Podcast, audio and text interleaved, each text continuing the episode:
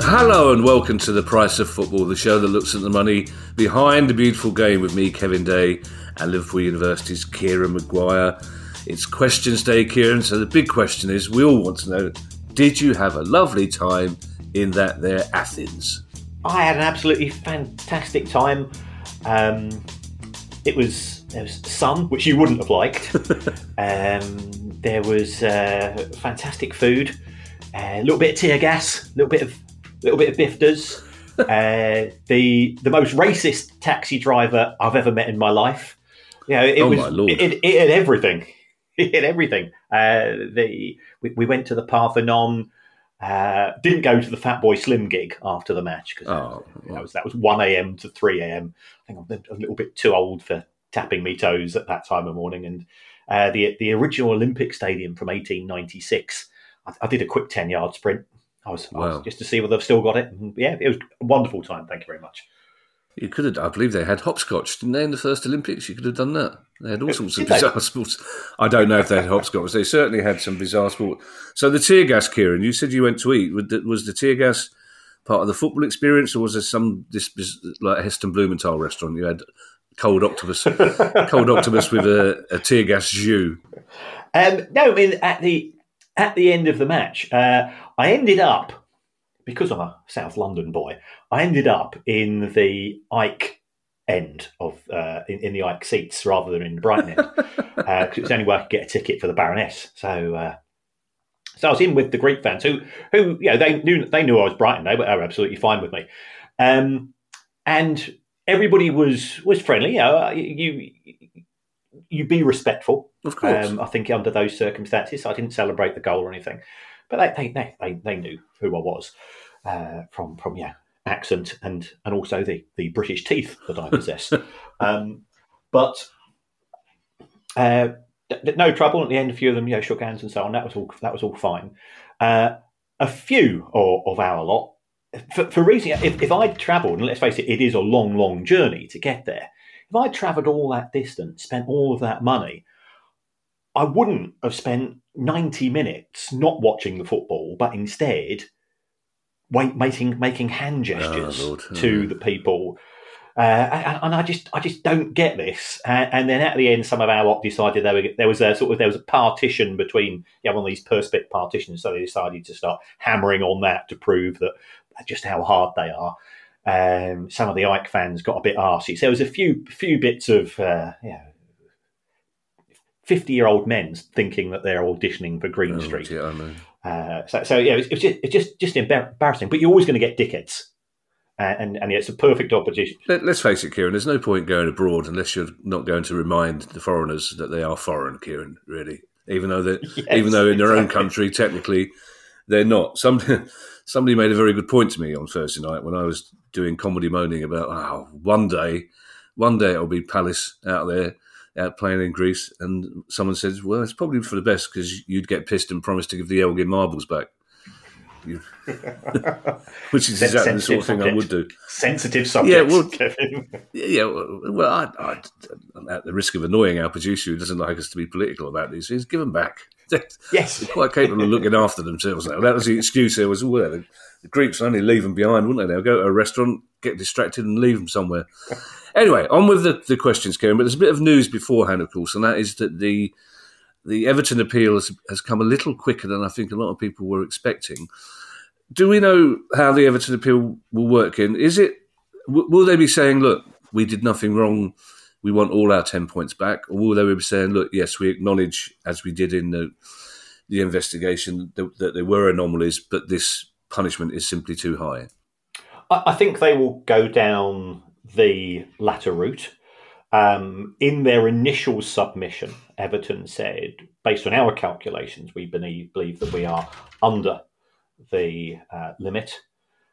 Subsequently, they said, yeah, okay, we, we, we take on board a few of the things um, from the Premier League. So we accept that we believe we're only £7 million above the limit, and therefore the, the tariff is too high. Uh, I mean, their there has been further communication between Andy Burnham, the mayor of Manchester, but also an Everton fan, Mm. um, and the Premier League. I think he's he's been going on. We're, we're, we're trying to get Andy on the show to to articulate his views um, because Sky um, decided to pull his interview, and which they're perfectly entitled to do, of course. Um, And the, the the Premier League, I think, has fairly robustly defended its position. Um, however, uh, what, what the Premier League has done, and, and these are things which I wasn't aware of, apparently in I think in in 2020 there was an agreement, uh, or certainly a discussion at Premier League uh, to say that the the aim of sanctions would be a points deduction. And I can understand the logic of that. And they said, well, Everton at the time said, yeah, we- we're okay with that. Uh, yeah, if, if that's been minuted, I think that's good evidence one way or the other. Um, and also, somebody who I can only describe as um, the the secret executive um, sent me an article um, dated the eighth of February, twenty thirteen. Um, where the Premier League says its clubs will be punished with a points deduction if they breach new spending controls, and there Oh. were comments from Richard Masters and so on. Now, you know, again, you know, part of the Ever- Everton defence will be that if you take a look at the Premier League handbook, the the tariff is, I think, uh, they would describe it as open ended, i.e., the Commission can utilise whatever uh, means it thinks it's appropriate. Um, the opponents of it would say it's vague because there is no guidance as such.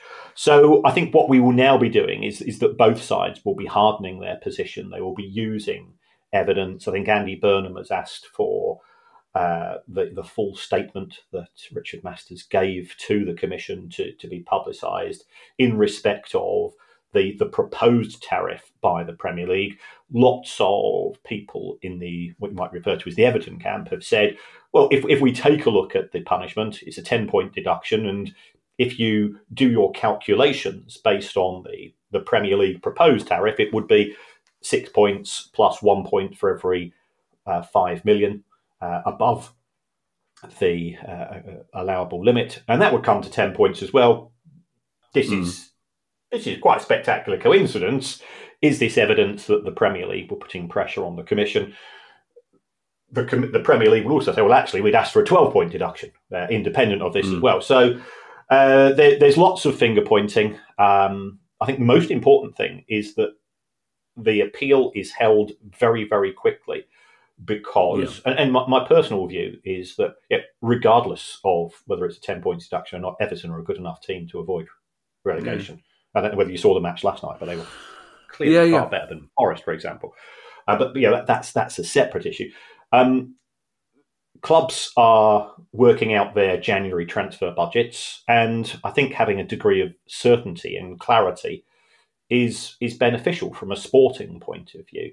Um, do I expect the decision to be made by the end of this month? No, but um, yeah, the longer it drags on, the the worse it becomes. I think for not just things such as transfer strategy, but individual match strategy. Yeah, we've said this before. Sometimes you go into a match saying, "Well, yeah, if we nick a point, we're happy." Whereas other matches, we need to win this one, lads. And having an uncertain uh, ten point deduction with regards to Everton uh, certainly has an impact upon those uh, operational decisions. Oh, yeah, we're recording this on Sunday morning, so I'm very much in the if we nick a point, it will be cartwheel time. That'll get me through to Christmas, that point today.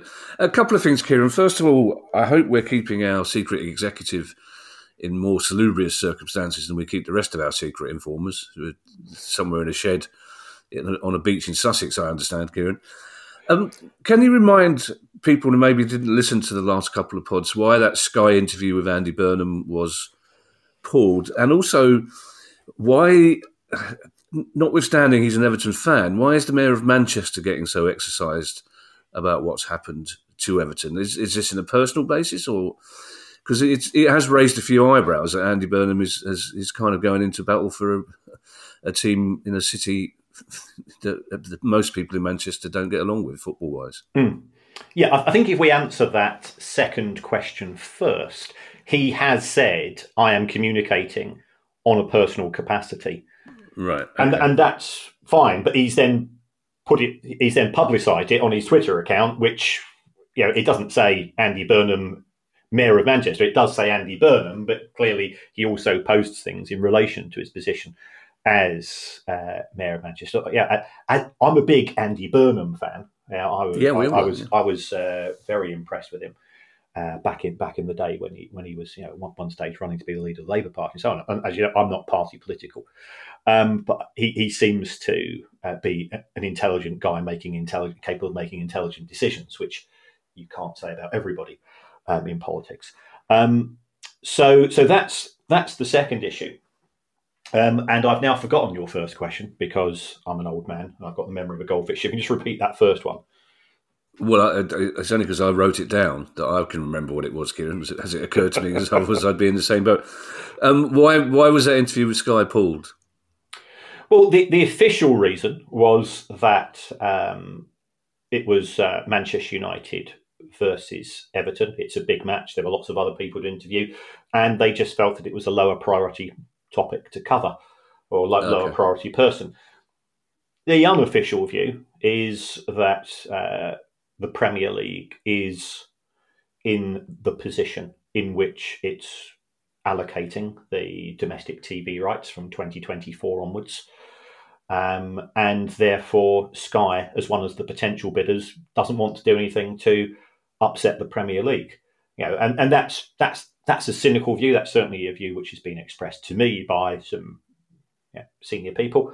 Um, other people of, of other views. Sky will say, yeah, we are we are completely independent, and you know, we assume that the Premier League will will give the TV rights to the, the biggest bidders, and we're going to put in a very competitive bid. So um, yeah, the, the, Premier League can be a little bit hissy at times. Uh, certainly, in my my own experience of you know, when they decided to use the Institute of Economic Affairs as their attack dog for anybody who's sort of connected uh, with with the fan led review. I, I, did find that a bit strange, to put it mildly. Well, talk of the fan led review, Kieran, brings me to my second point because we have questions about FFP today and about the independent regulator. But there have been journalists this week in a in a desperate attempt to discredit the fan led review in every possible way they can, are using the Everton situation to do just that by pointing out that the only Premier League person who, who really took part in the Tracy Crouch fan led review was the person who was the CEO of Everton at the time they were um, supposedly making these financial uh, errors or misdemeanors or whatever. So that's that seems to me an odd stick to beat the regulator with, but it's it, it's an indicator of how desperate some of the some of the newspapers, and we know which ones they are, are to avoid any notion of an independent regulator in football. Yeah, there's very much a policy of deny, delay, discredit, and deflect um, uh, being employed by by the Premier League. I, I think the the somewhat the insidious thing that I find is that why are we not seeing the big six clubs um, come forward and express the views? Because what they're doing instead is that is they're using the likes of Steve Parish and Paul Barber and uh, the chief executives of the smaller clubs deliberately because they know that if they used uh, you know, somebody from Manchester United or Liverpool, people go, uh, hold on, you, you, you are in favour of uh, effectively abandoning the rest of football by taking control of it under Project Big Picture in the Super League. So I, I just find the the, the, the coordinated approach um, di- disappointing, and also the Premier League is not is not going to be affected by by the white paper. I, I, can't understand the only the only issue that they've got with it is that they know that if it does come in, they will have to distribute more money to the um, to the EFL to, you know, to, to, spread the money around a little bit more uh, generously. But it's it, it's a, it's an ever growing pie. You know, so you know, slicing slicing the pie giving a little bit more to the EFL isn't actually going to be uh, a significant financial hit for Premier League clubs. Uh, I, I, just can't understand the the extent of the opposition. I mean, the only thing is, is if you don't have an independent regulator, then the offer, which is presently on the table from the Premier League, would simply be withdrawn um, and then they'd use bully boy tactics as they've, they've done in the past Uh, the reason why the elite player performance plan was was approved by um, the clubs in the EFL is that the Premier League threatened to take away solidarity payments unless the, the, the EFL clubs caved in. And they like that power. They, they like the ability to, to bully uh, the other elements of football into uh, what's best for 20 clubs, which I, I don't, you know, and uh, I'm, I'm, not saying this if Brighton, because Brighton are in the Premier League, I'd have said the same when, we were in the EFL, yeah, to which no doubt we will return one day, of course. Yeah, I, I fingers crossed, Kieran. Yeah, I nearly missed that opportunity then. And I don't want to dwell on this, Kieran, because we we have some really good questions to get to, but also a couple of the, um, I suppose you would describe them as opposition journalists, hinting this week that FIFA will not be happy if the independent regulator were to take over because FIFA wants the FAs of each country to be running football, and clearly the independent regulator will be taking over the FA's job, which is not. It's simply again, it's a willful misunderstanding of what the role of the independent regulator will, be doing. Yeah, yeah, it, it's spectacular ignorance, and as I say, deny, deflect, discredit. Um, the, the, independent regulator will have nothing to do with the running of the England football team. Uh, of course, yeah. Um, we, we already have government interference in football in the sense that you can't take a pint of beer onto the terraces or into your seat. That is that is government legislation impacting upon football. Now, it happens to be legislation which I'm quite happy to, to agree with, because again, having been to a couple of European matches and seen the dickhead's day out response to scoring a goal, I, I don't particularly want to get covered in cheap lager. Um, no. When when when you score, so it's uh, it, yeah, it, it, it's it's a bit juvenile. Um, there there is there is an adult debate to be had, and it's not being it's not taking place because we, we live in a world in which you know cheap headlines and, and churlish churlish remarks seem to be the order of the day. Well, I'm going to add to the adult debate, Kieran, by speculating as to where Prince William gets the time to, to do all his FA work when he's clearly got other things to do at the moment. He's too busy reviewing books to do all that, all those committees he has to sit on, and the FA. First question, Kieran, is one on FFP, and it comes from Andrew Carruthers. And it's an indication, Kieran, that no matter how much we talk about FFP, we, we never get to the bottom of it because there's there's always another question. And Andrew Carruthers' question is, in general, what classes as income in terms of FFP? But more specifically, says Andrew, is interest earned on money in the bank classed as income? If so, what would stop PIF loaning Newcastle £2 billion interest free to sit in an account collecting interest and boosting their spending power? Right, Andrew. The start point for the, the PSR calculations is the profit before tax in the audited accounts of the club or even the unaudited accounts of the club.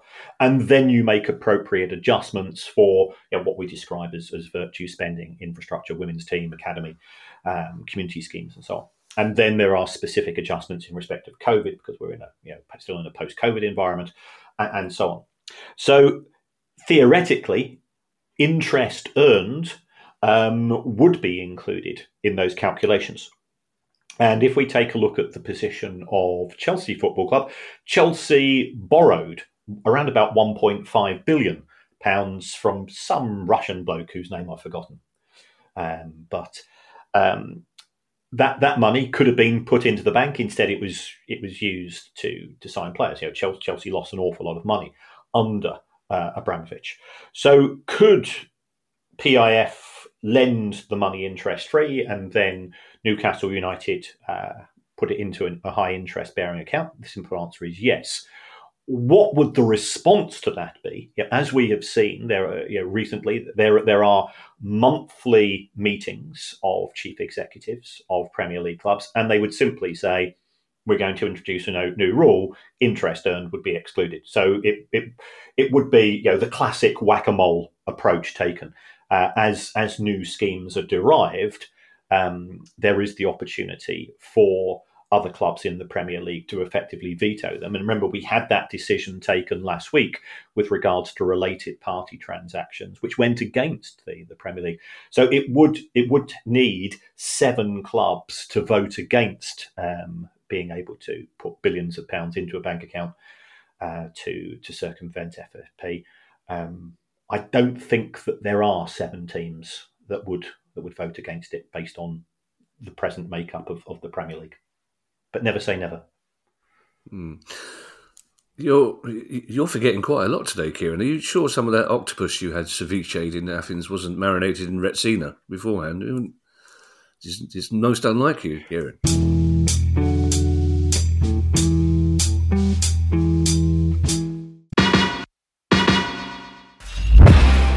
Steve Lamacq, and every week I'm joined by Music Ally's Head of Insight, Stuart Dredge, on The Price of Music, the weekly podcast all about the money behind the music industry.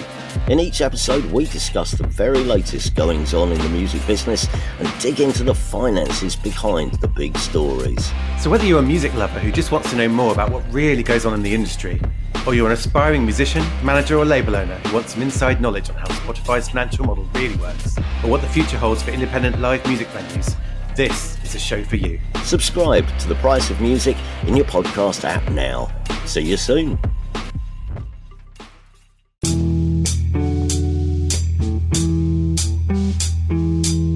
Our next question, Kieran, comes from Barclay Webster.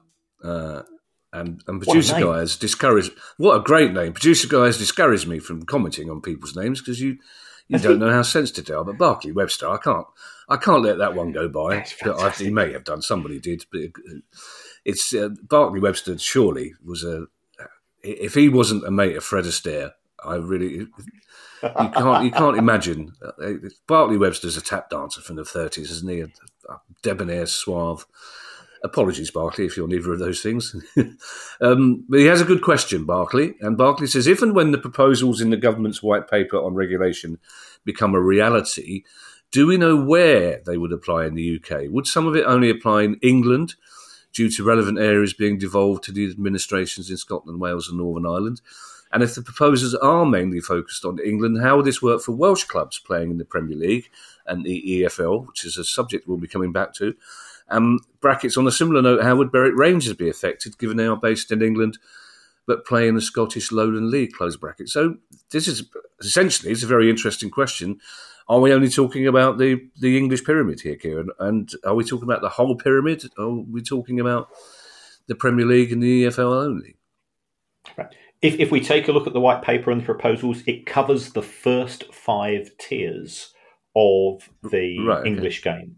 So that would be the Premier League, uh, Championship, League One, and League Two, and the National League. It wouldn't apply to National League North or National League South or anything below that, and it wouldn't apply to the, the principalities, you know, Scotland, Wales, Northern Ireland, um, and so on. Um, so, so it, it is actually quite a narrow focus. Uh, certainly, some some commentators have said, is there a case for expanding the regulator's influence uh, in terms of things such as the license and going below the National League? But you know that decision has been made. I think they feel that the compliance costs for uh, clubs going further down the pyramid would would be quite onerous, and some of the issues that we see wouldn't necessarily apply. Although you know we, we were talking about Nuneaton Borough um, in Thursday's show, and there's things happening there which are making me you know, increasingly twitchy. Uh, with regards to where the ownership is going at that particular club, so you know it, it every club is is worth preserving is is my view but that's you know that's that's a view in a personal capacity of course. Um, as far as the Welsh clubs playing in the Premier League and the EFL and Berwick Rangers um, because they are playing in the Premier League or in the EFL they would be therefore under the uh, under the, the, scrutiny of the regulator. Um, because otherwise it wouldn't be fair. You know if, if we're going to have a set of financial rules being applied and for want of a better phrase, the, the equivalent of Ofsted being able to go in and look at a club's books, it would be pretty cheesed off if you know if, if, if you know Chester it applied to them if they, if they were in the National League, but uh, and, and, it didn't apply to Wrexham or it applied to Bristol City and not to Cardiff City. So, it, in order to have consistency as part of the deal of, of playing in the Premier League or the EFL, you have to comply with its regulatory bodies, which would include the regulator mm. uh, set by the government. You mentioned Nuneaton Borough there, Kieran. We we discussed it in our last news pod, but the news had only just broken as we went As we went to air, that sounds makes us sound much more glamorous and grown up than we actually are. Before we started recording, essentially. So, uh, are there any updates on that Nuneaton Borough story in the last couple of days you can share? Well, yeah, I, as you know, um, Companies House is my friend. Um, Indeed. And it, it, it, it, the ping doesn't ding every day uh, in terms of in terms of my little bell I've got on my phone.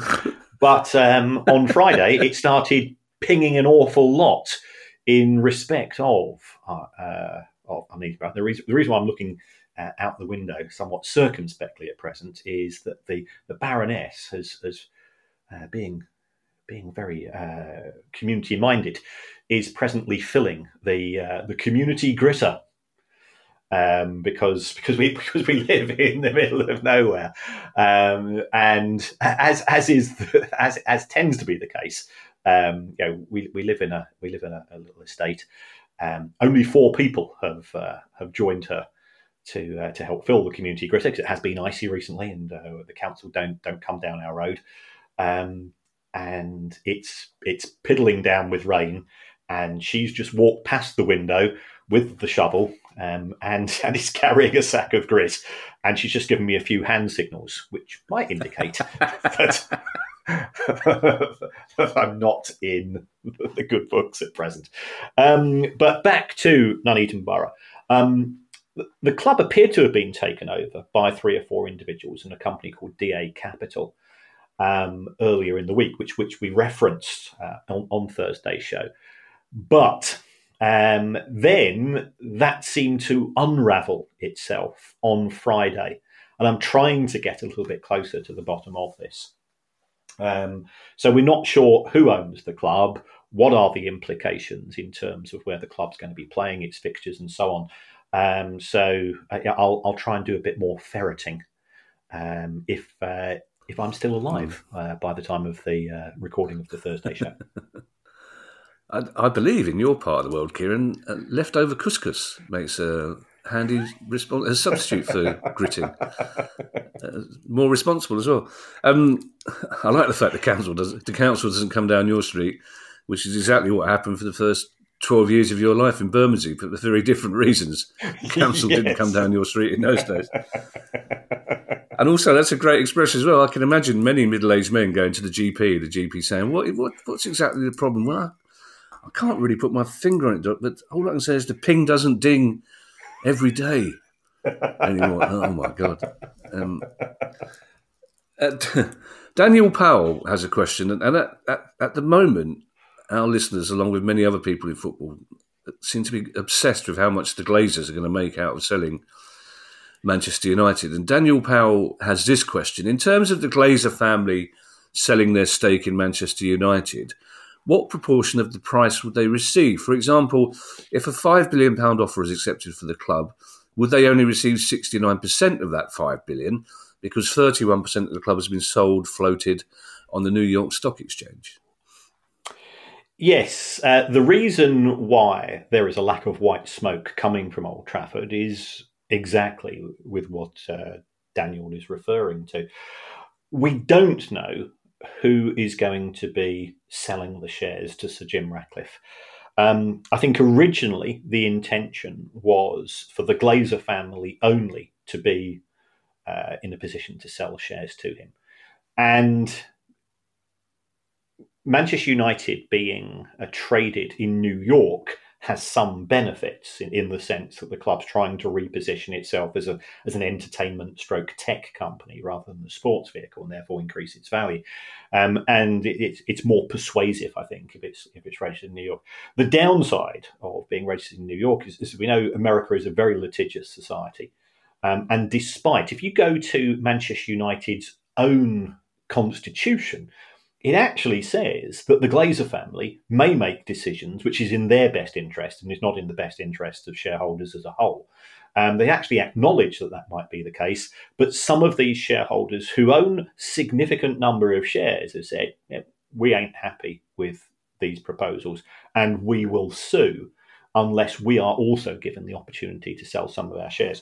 So, what I suspect will be the case is that Sir Jim will buy 25% of the company, and that will be perhaps in the ratio of 69 to 31 in, in terms of uh, who's allowed to sell shares to him. But we'll we'll have to wait and see. It, it has gone ridiculously quiet though, at which you know, there's no reason for that to be the case. Deals, you know, when you when you've got accountants and lawyers and bankers, um, you know, working 24 hours a day and charging their clients 28 hours a day for the work that they're doing, there's no reason why a deal can't be hammered out.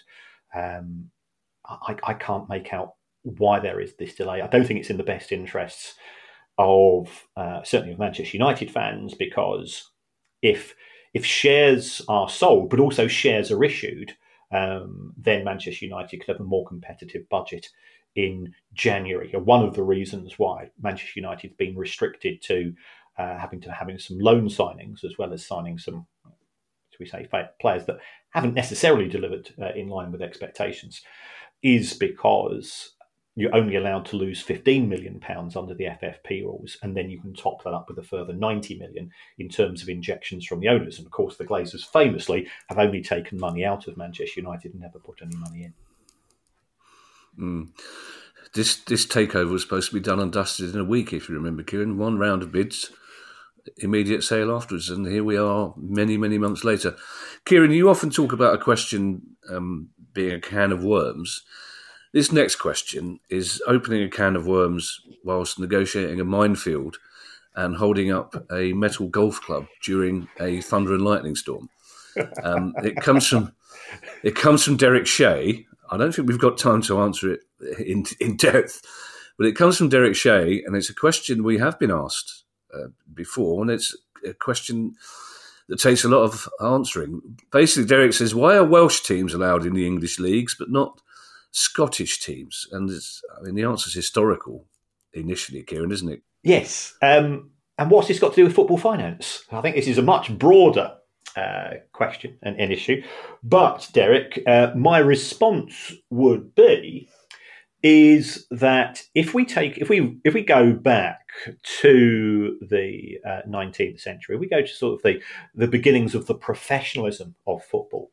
Um, we had the the English FA um, setting up a professional competition, and we also had the Scottish Football Association setting up professional football in Scotland as well, with professional leagues and competitive leagues, and that wasn't the case in Wales. So therefore, the the big cities in Wales, the likes of Swansea and Cardiff and so on, um, they signed an agreement, uh, you know, and we're going back, going back hundred years or so, with the English FA, which would allow um, Welsh clubs to play in England. Now, there was no such contract signed between uh, England and Scotland. It's fair to say the, the English and Scotland weren't necessarily the best of pals. Um, and also that there was that sense of, uh, you know, we, we know from historically when whenever Scotland had beaten England, and you and I are old enough to remember the home internationals from the 1970s and so on, some of the, the post match celebrations were, were exuberant um, from Scottish fans. So um, it, it's partly due to the lack of having a professional league in Wales, which would have allowed the likes of Swansea and Cardiff to, to compete. Um, the SPFL has, or the equivalent of the SPFL, has been professional for many leagues, and it's it's it's it's more of a historical anomaly as much as anything else. You know, and, of course we always bring up because it's uh, it's FA Cup draw, FA Cup third round draw, which I still get excited about. I'm sure you do too. Um, so, yeah, we always oh, yes. go back to 1926-27 when uh, when Cardiff City famously became the only club to take the uh, the, the, FA Cup out of England. Mm. Yeah, it is a very long. It is it is financial, Kieran. In a way, I think every question is is financial and political. Really, uh, yeah, the, the, finances come into the fact that the you know the Welsh the Welsh league now would rather see the, the clubs playing in playing in Wales for the benefit of their own finances, and there are reasons why the Welsh clubs playing in England choose to remain within the pyramid. And we have seen, you know, the recent history of Newport County, which we haven't got time to go into, would indicate how upset the Welsh FA can be with those clubs who still persist in playing in England. It, it essentially in the 50s, 60s, and 70s, FIFA started to get arsy with Welsh football because they were wondering why Wales had a football team and a vote on the FA on the FIFA Council at the time, but had no league, which is why the, the, the Welsh Football League came into being. And I'm sure there were people who will correct that, but that's essentially. But you're right; it's essentially a historical anomaly. For back in the day, there was no Welsh league for the for those clubs to to take part in, but the politics of, of Anglo Welsh football are very sensitive down there, and, and understandably so. Um, and if, if, anybody from any of those Welsh clubs or from the Welsh FA would like to get in touch, we'll happily discuss it. Now, our next question, Kieran, comes from L. Robert, and in brackets, producer guy has put no first name, just the initial PG. Because obviously, I, I, think producer guy worries that we would go, "What's the matter with producer? Why is it?" What's he done? He's obviously just decided not to put the whole name down, but producer guy gets his excuses in first, which is a very he's, he's a natural politician. We've not even asked him a question yet, and he gets his answer in before that. So L. Robert, we don't know. It could be Laurent Robert. Mm-hmm. We don't know. Could be Larry Great Robert. We we don't know. Larry Robert. Don't remember him.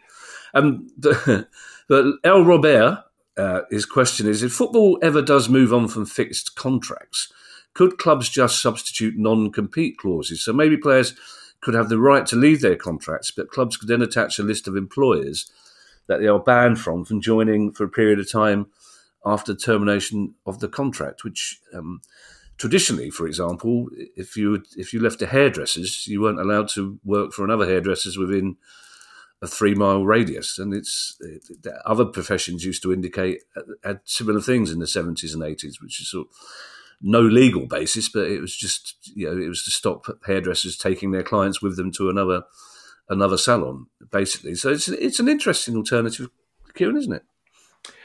Yes, and it is certainly common in other industries as well. Um, what I think what Derek is, uh, sorry, what L is uh, referring to is um, gardening leave, because we we certainly see that in the world of finance. Uh, if you've got senior bankers, you know, I've seen it in law firms as well, where if you've got, especially if you've got a, a big client portfolio, you can't join a competing com- company for a period of 12 months. Um, also, if we take a look at football management, um, Mauricio Pochettino, uh, I think, wasn't able to join another English Premier League club when, when Spurs sacked him as part of his settlement. And we, we do see um, references to this being made. Uh, in respect of the, the abolition of fixed term contracts, i.e., you know, a footballer signs a four or five year deal, and uh, the only way he can leave or she can leave is if somebody pays compensation. Ev- everything's up there from for negotiation. I don't think there's any desire for that though, because we know that some clubs are selling clubs, and this would actually, you know, potentially benefit um, the the bigger clubs because if I had a promising, you know, if you got promising, you know, 18, 19 year old, and you say, right, we want to stop, you want you to, we're going to give you a pay rise, um, but under the terms of this new deal, you're not allowed to join Manchester United, Liverpool, Chelsea, Manchester City, and so on. You just refuse to take it, and because you're not on a fixed term contract, you can actually walk away for nothing. So I'm I'm not sure who would be the beneficiaries of this. Um, you know, the players what happens if they get an injury? You know, they, they don't get the protection of having a fixed term contract.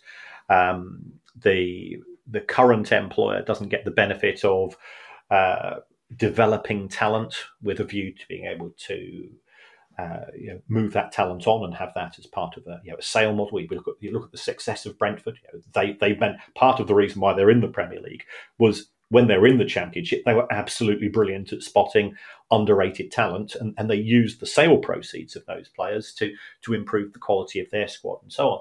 So, could it happen? Yes, it, it it's it's a possibility. Um, do I see it happening? No, because I, I, just don't see where the desire is coming from. Um, certainly, not necessarily from players. I can't see the benefit from clubs. Could FIFA decide it unilaterally with Gianni Infantino in charge, who knows?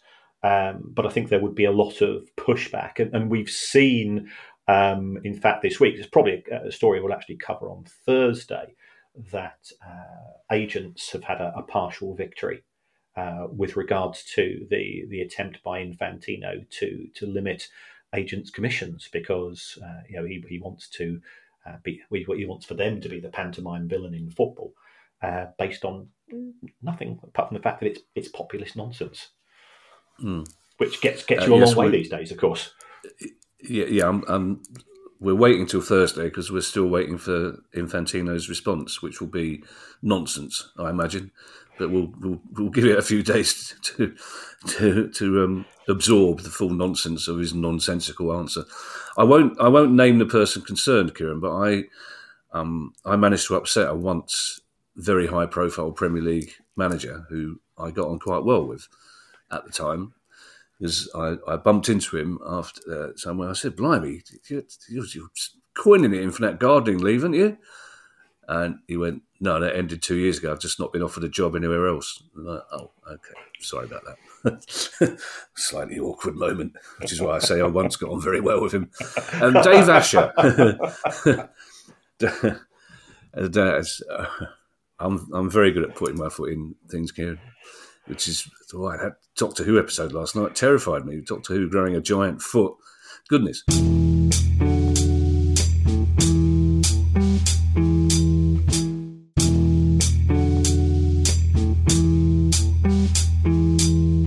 Dave Asher is uh, Lincoln City, and um, I never under, I apologize. I never understood if it's Grantham Town or Grantham Town. So please, the people of Grantham or Grantham, uh, correct me on that. But Dave is a Lincoln City fan and a town of, let's go for Grantham Town.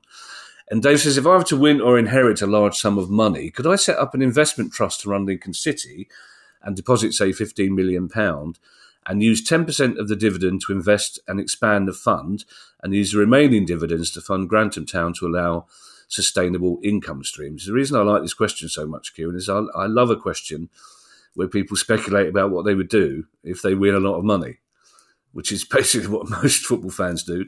Uh, first thing I would do, of course, is to buy Crystal Palace and change the kit back to claret and blue. Um, and then I would try and explain to Ali why I'd spent all that money I'd won on buying Crystal Palace just to change the kit.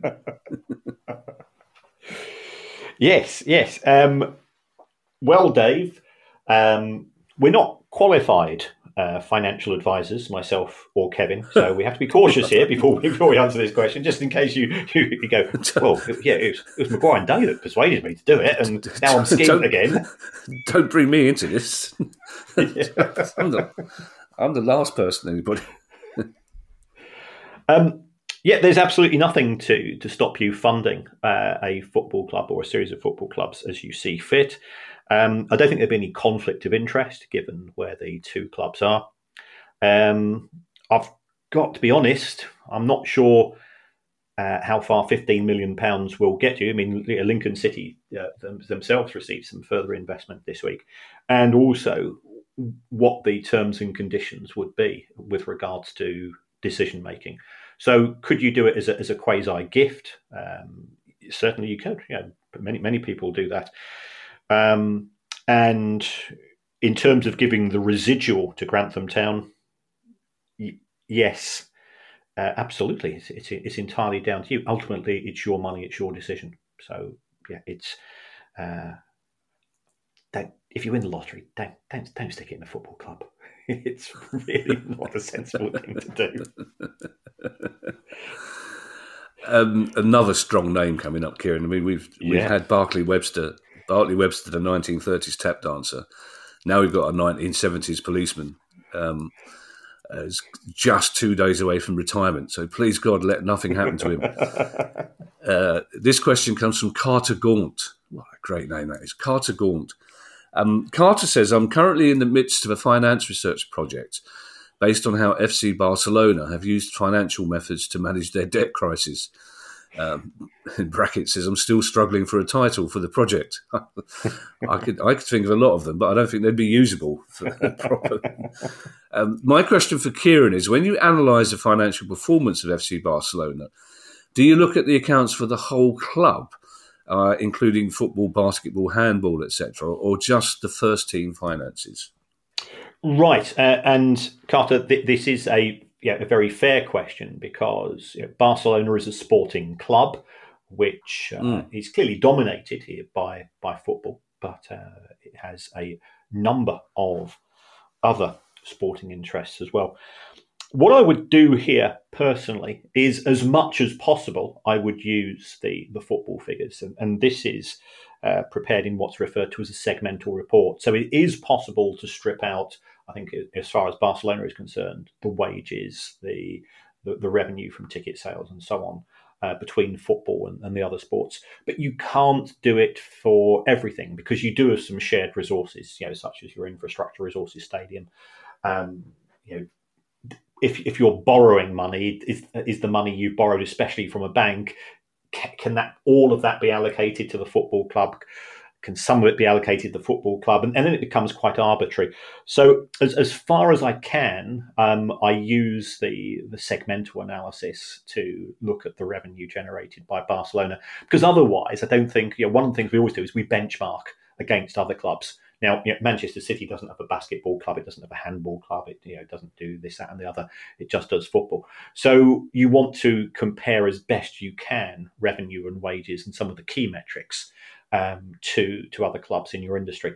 You can't do that with regards to all of the financial data. So I do it as far as I can. With regards to just first team finances, that's pretty tricky, stroke impossible for the vast majority of clubs, or that's, that's actually a question we're coming back to a little bit later.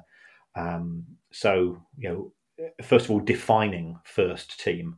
You know, is it is it the is it the list of players that's given to La Liga? Does it therefore include the coach? Does it include the first team physio? Can you see we've actually got some fairly arbitrary decisions to be made, uh, and defining terms is is a spectacularly dull activity as somebody that sort of you know, trawls through documents. Um, as a, as a hobby, uh, but um, it, uh, it, it can lead to huge inconsistencies when you've got different definitions of what we mean by first team or just football itself.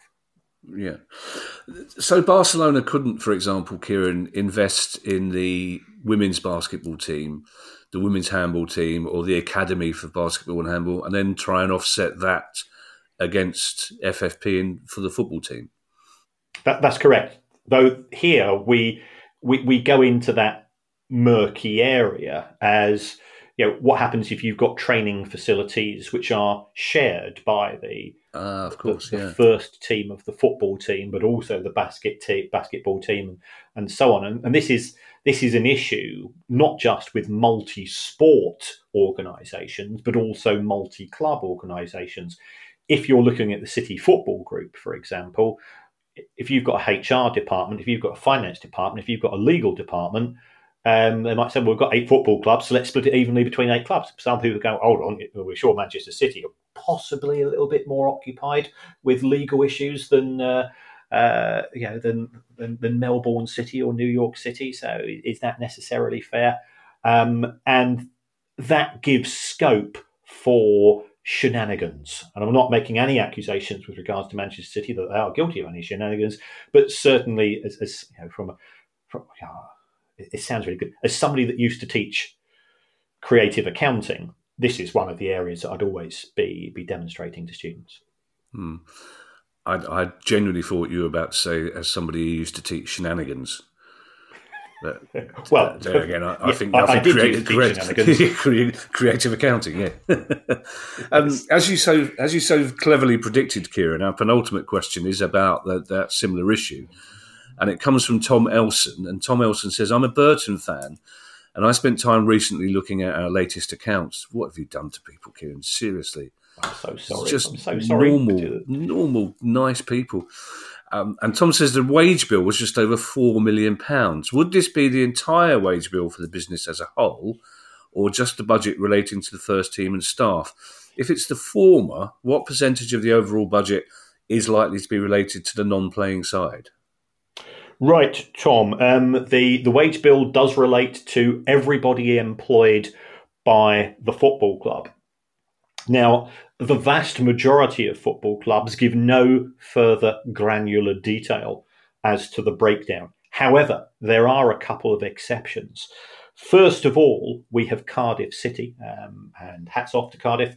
They very kindly um, do break down their costs between what they call uh, football staff and non football staff. And for Cardiff, um, again, it will depend upon where they are in terms of the football pyramid. For Cardiff, it varied between 76 to 88% of the total wage bill was allocated to, to football employees. Um, as they uh, ceased to have parachute payments, the, the percentage tended to, to decrease. So clubs in the Premier League have a much higher proportion of their total wage bill allocated to football because you know you're signing players who are on you know 15 million pound a year contracts and that doesn't matter. Yeah, that, that's an awful lot of staff who are on you know bog standard wages. Um, whereas if you're in League One, you might be on you know 100 200 grand a year and, and, you might only be on a factor of eight as opposed to 80 or 800 times the, the wages of some of your, your colleagues ultimately at the same employer um, the other club where i pick up this data from is rangers um, and for rangers they give um, the uh, the first team wages as a proportion of total revenue and then I can triangulate that to say, well, how does it work out as a proportion of the total wage bill? So for Rangers, the first team wage bill was two thirds; it was sixty-seven percent of the total wage bill. So what I do is people say, yeah, how do I work? I, I often put out data uh, showing the the average wage level of uh, of individual clubs. You know how much how much you expect a first team to. I, I use a standard formula for that, sort of based on what I've picked up from looking at Rangers and Cardiff and uh, you know those clubs to form the basis because you know ultimately I don't know it, it is guesswork and I'll always use that uh, but it, but because it's a consistent formula that I use I think it it shows sort of the relative benefits of working uh, working at club A as opposed to club B and so on. And there are idiosyncrasies and there are consistent inconsistencies simply because you might have at one club, you've got 100 people who are being employed by the football club itself, and at another club, um, those people would be uh, outsourced because you've got a third party employing them, you know, for things like stewarding and security and other bits and pieces. Uh, you know, I'm not good with numbers, Kieran, but proportions and percentages were my nemesis.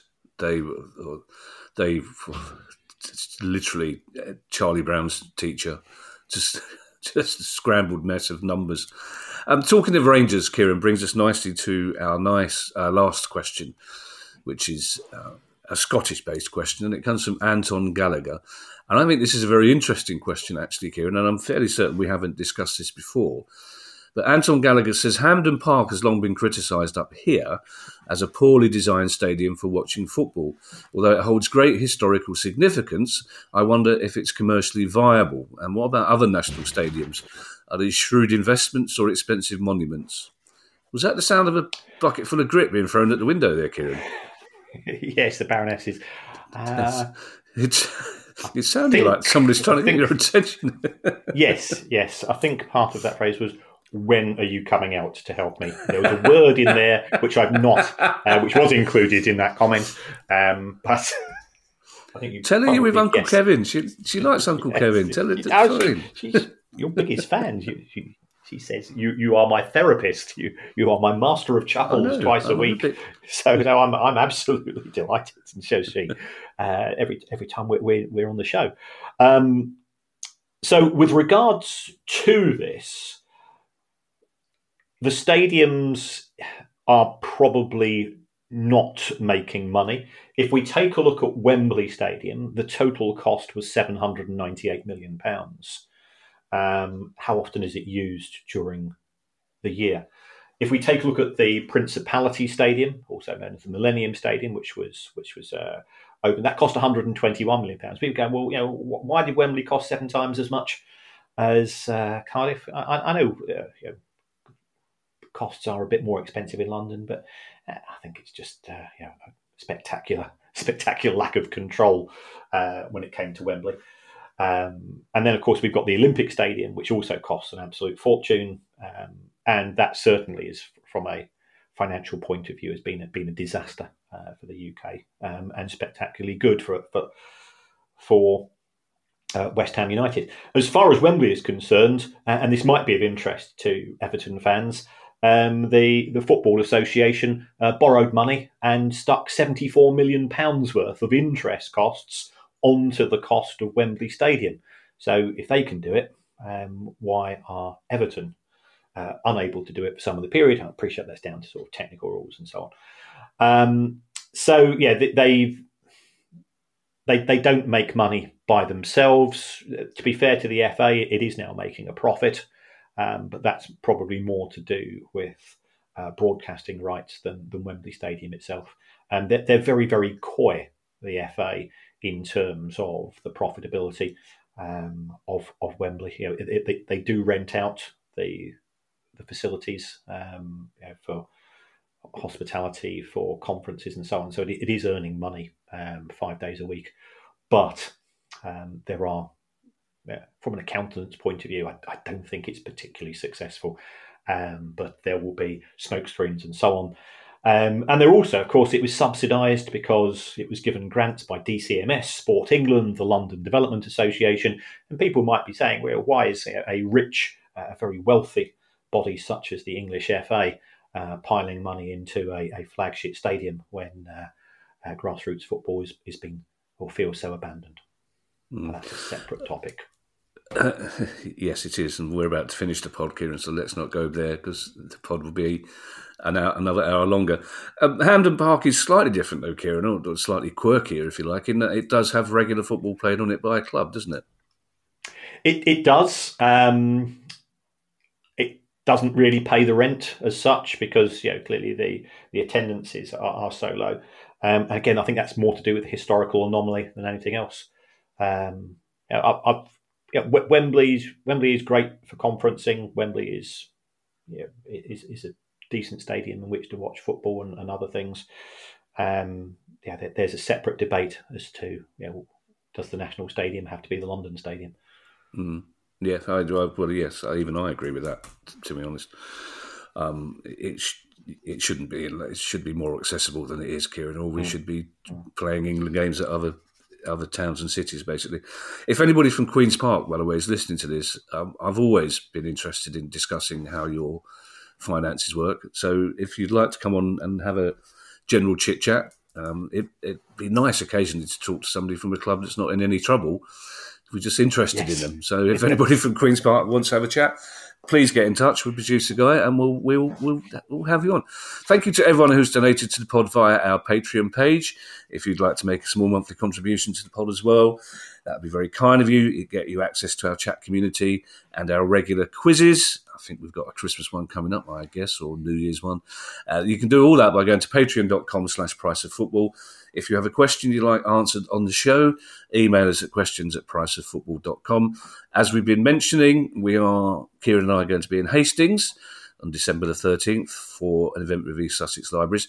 It's sold out now, unfortunately, but there is a waiting list, which, um, if you wish to put your name on that waiting list in case somebody pulls out because it's a bit cold and no one's gritted the streets of Hastings like the community minded Baroness has done, um, you can do that by going uh, to the link in the show notes below and registering to go onto the waiting list. And if you'd like to buy our book or one of our other books or get yourself a Price of Football t shirt, you can find details on that website, priceoffootball.com. We'll be back on Thursday with our regular news pod, where the first story may be that Kieran has been hit over the head with a gritting shovel. Um, but in the meantime, I shall hand you over to Mr. Kieran. I shall hand you over to Mr. Kieran Maguire for his customary farewell. Well, thank you everybody for all the support for the show, um, for all the different means, um, and we are we're genuinely. Kevin and I are both fans. Yeah, I, I, fell in love with reading due to being able to go to a library on on a weekly basis. So you know, if it's a chance for us to put something back, we're absolutely delighted to be to be uh, asked to do so. Um, there, there's various other ways you can support the show. One of which is to give us a review by going onto your app. If you also, if you want to review the book um, on on Amazon. Uh, a few people have said some nice words about it. That always helps uh, us in terms of the algorithms there. It doesn't matter, by all accounts, what you say as far as the review is concerned. So you could even say you would rather have the show presented by Jake Burns of Stiff Little Fingers, as I was listening to Wasted Life this morning, um, and Andreas, the racist taxi driver from Athens, who I think it's fair to say is a man that doesn't like being quiet. That's a sitcom sketch there, isn't it, Kieran? Jake Burns and Andreas. Hello, Smudge. All right, bye, everybody. Bye. The price of football.